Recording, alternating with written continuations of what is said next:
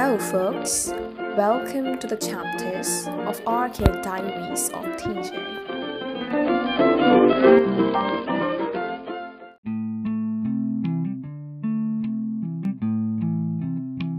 Before diving into the diary, please be aware that the statements mentioned here are possible interpretations of real time incidents that happened a long time ago.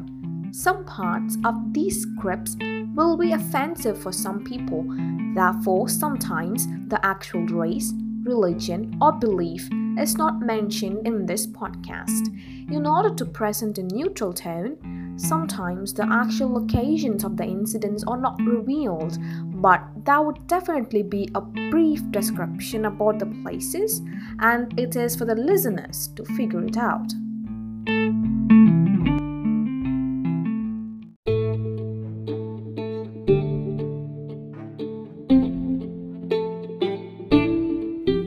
After the Great War, the agriculture was carried out on a large scale.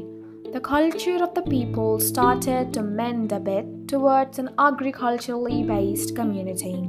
Slowly, that gave rise to the kingdom ruled by the first kings of the world, the Pandyas. They gradually extended their territory and became experts in seafaring. They traveled a lot of foreign places trade their material and most important thing being the pearls. The Pandyan pearl divers were well skilled and the Pandyan pearls are one of a kind. As they were constantly associated with the sea, fish has become their kingdom's symbol.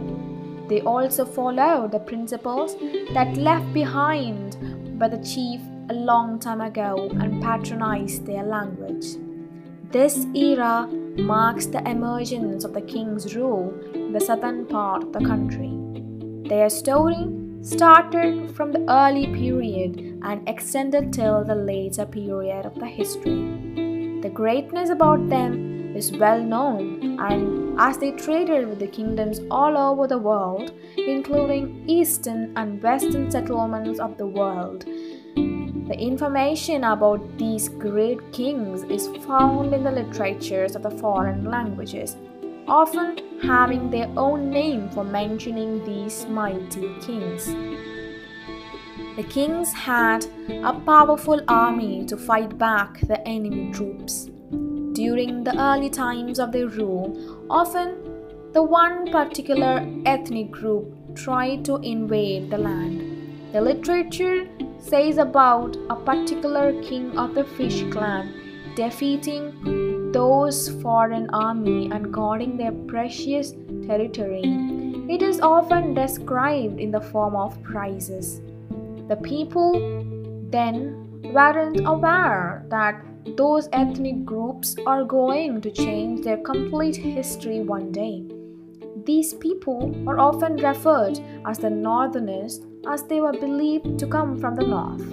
The invasion of such people is still the darkest period of the southern history. Their invasion is a separate part of the history, which is a different story. Now that the first kings emerged, obviously they wouldn't be the only ones. There were other kings emerged among themselves. It is often told that they were separated from the early fish kings. The story about the other kings and their contribution to the land is enormous and much more interesting.